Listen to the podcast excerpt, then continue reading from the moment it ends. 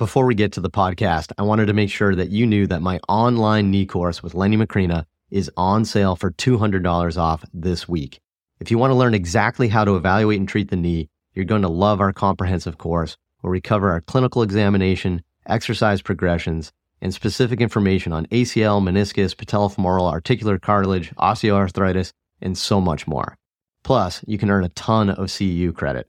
The course is on sale this week for $200 off Head to mikereinold.com slash knee for more information and to sign up today. On this episode of the Ask Mike Reinold Show, we talk about whether or not all baseball pitchers should be performing the sleeper stretch. The Ask Mike Reinold Show. Helping people feel better, move better, and perform better.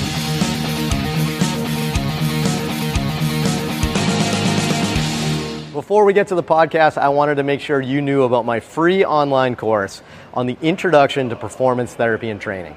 If you want to learn how to get started optimizing and enhancing performance, this is the course for you. Head to mikereinold.com slash performance to sign up today.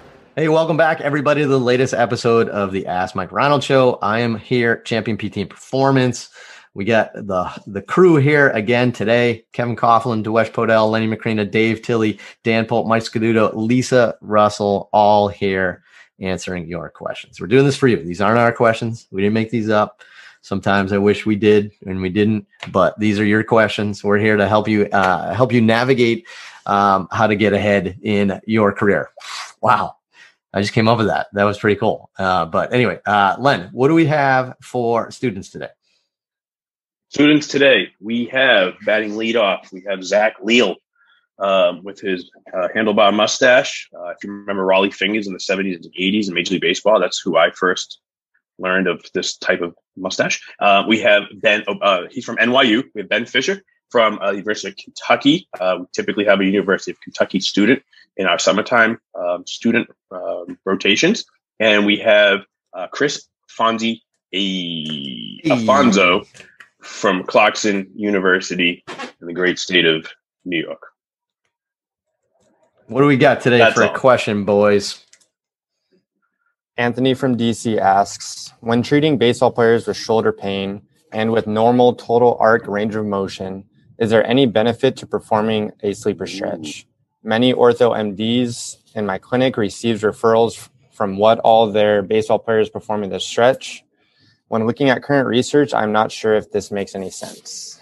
This maybe we're biased because we see this a ton, but I feel like this is like one of those things that like every doctor says, right? It's yeah. like they, it's, the, the, is this part of like their, is this part of like MD school or something where they say baseball? It was passed down in, in their, yeah, in their residency and fellowship, just passed down from their senior doc to them.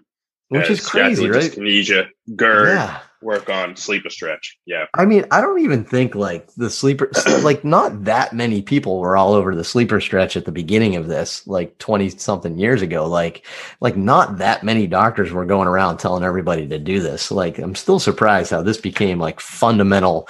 This is how you work with yeah. the baseball players do is do the sleeper stretch. So I don't know, Len, maybe we just, let's knock this one out quick. I think uh, to answer your question, Anthony, is no, right? I mean, you shouldn't apply any treatment that doesn't have a rationale, right? So what you identified was this baseball player has normal range of motion, according to you, yeah. according to that normal total arc, right? And what Anthony mentioned with that total arc is remember, baseball players aren't supposed to be symmetrical. They're not supposed to have equal ER and IR on both sides, right? So maybe some doctors don't understand that right? So they think internal rotation is different side to side, that you must try to uh, make internal rotation symmetrical, um, which is really. I, I see that a lot.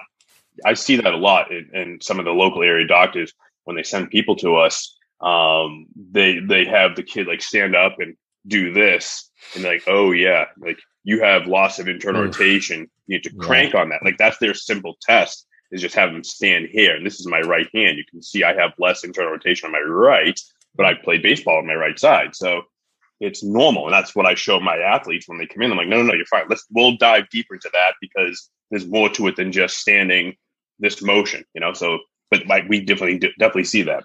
That's crazy right there alone too. So I mean, it, if if you have a loss of 10 degrees of internal rotation and you have a gain of 10 degrees of external rotation, that is a bony adaptation that occurs, right? Yeah. So and that's that's that's fine. Maybe some doctors don't understand that. So we talk about like why are the physicians doing that? Maybe they don't understand that. So you know, so Anthony, I mean, that's the first thing you do is you measure their ER and their IR. You come up with a total rotational arc, right? Um, so put external and internal rotation together and have that total arc. And if it's symmetrical and the loss of internal rotation is equal to the gain of external rotation, then I think you have the ammo or the information, the data. It's really hard to argue with that to talk to the patient and the parent probably and just say like no look his motion looks pretty good you know and just say like no you're you know you're supposed to be a little bit different i am not worried about where you're at i think i think that's a big one. Um, you definitely should not overstretch because what's going to happen if you overstretch?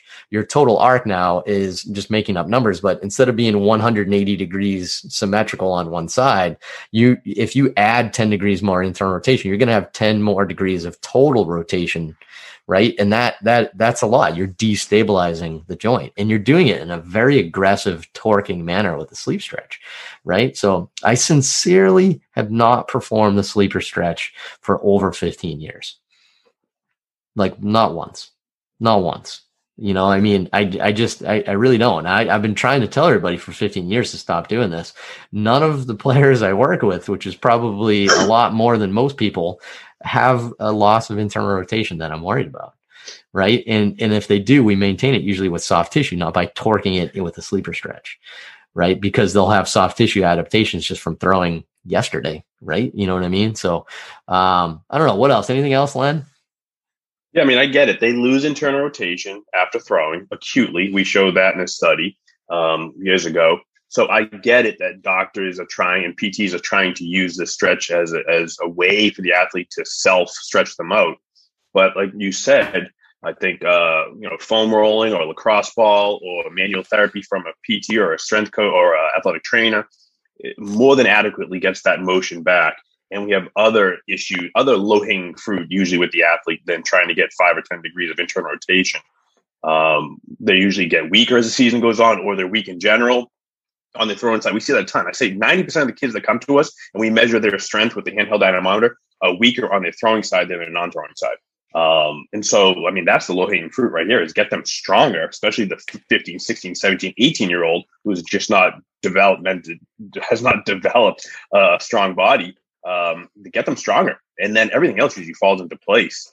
Um, and you start working on mechanics and you start going higher level stuff. But sleep sleeper stretch to me, um, having a kid lie on their side, and just kind of crank on their shoulder is just is just a recipe for disaster. And I pulled that out of exercises on numerous people, and their shoulder just magically improves because they're not impinging essentially their shoulder every time you know? That yeah that's actually a good tidbit that we can share. I don't mind sharing this with everybody too even though it, it, it keeps us in business but I, I, think one of the keys to our success on people that fail physical therapy elsewhere and then come to us the first thing we do is take away their sleeper stretch and that's probably what puts them over the edge right? So they think we're we're really smart right? But in their their past therapist like wasn't doing things right but it was just taking one thing away and oftentimes that was it. So uh so I, I you know to summarize maybe our shortest episode ever, which I think is great. But like, uh, good point that you know that Lenny makes here too is is if you have normal total rotational arc, right? They're equal symmetrically. Of course, we don't do sleeper stretch, right? Because they don't need more motion, right? We wouldn't do something they don't need, right? But even if they do have less, and it's because of internal rotation being a little tight, we still don't do sleeper stretch, right? So um, we we we you know work the soft tissue, and it comes back Uh, you know instantly with most people because you don't want to just blindly torque. When you blindly torque and stretch something, you don't know what structures you're doing. Are you working on the capsule? Are you working on the ligaments? Are you working on the muscles? Like you know, I mean, that's just a blind stretch. So we want to focus on the thing that caused their acute loss of motion, and that was soft tissue tightness with their muscles right? So, so no, we don't do sleeper stretch if you have normal motion. And even if you don't, we still don't do a sleeper stretch, right? There's other ways to gain internal rotation. So check it out. I'll put it in the show notes here for this episode, but like we get, you know, I have a bunch of articles on this, you know, hopefully, uh, you know, this is our modern thought process about it. We still, I haven't done sleeper stretch in over 15 years, right? Barely did it. Even with modifications, I still don't think it's the way to go. So awesome. Anthony, great question. I know the physicians keep sending them to you. So um, all you can do is like, you don't want to be the contrarian. You don't want to like sound like you're arguing with the doctor, but like just measure them and say like, you know what? Today you look great and if you ever don't, we'll we'll work on it a little bit and we'll try to get that motion back. Um, right. And you show them that you get their motion back without the sleeper stretch. And I don't think they're gonna care how you get there, right? They just care about the end result. So awesome. Thanks, Anthony. Appreciate it. Great question. If you have a question like that, head to mikereinold.com, click on that podcast link, and be sure to go to iTunes, Spotify, rate and review us. We'll keep answering these questions in the future. Thanks again. Take care. Thanks so much for listening to the podcast. If you have a question you'd like us to answer, head to mikereinold.com slash podcast and fill out the form to submit your question. If you enjoyed this podcast, please subscribe, rate, and review us on Apple Podcasts, Spotify, or wherever you listen to your podcast. And please share this with your friends to help spread the word. It would really mean so much to us. Please check out all my online courses, articles, newsletter, and more at mikereinold.com. There's always a ton of great perks for my newsletter subscribers. And be sure to check for my other podcast, the Sports Physical Therapy Podcast, where I go deep into topics and interview leaders within our field. See you on the next episode.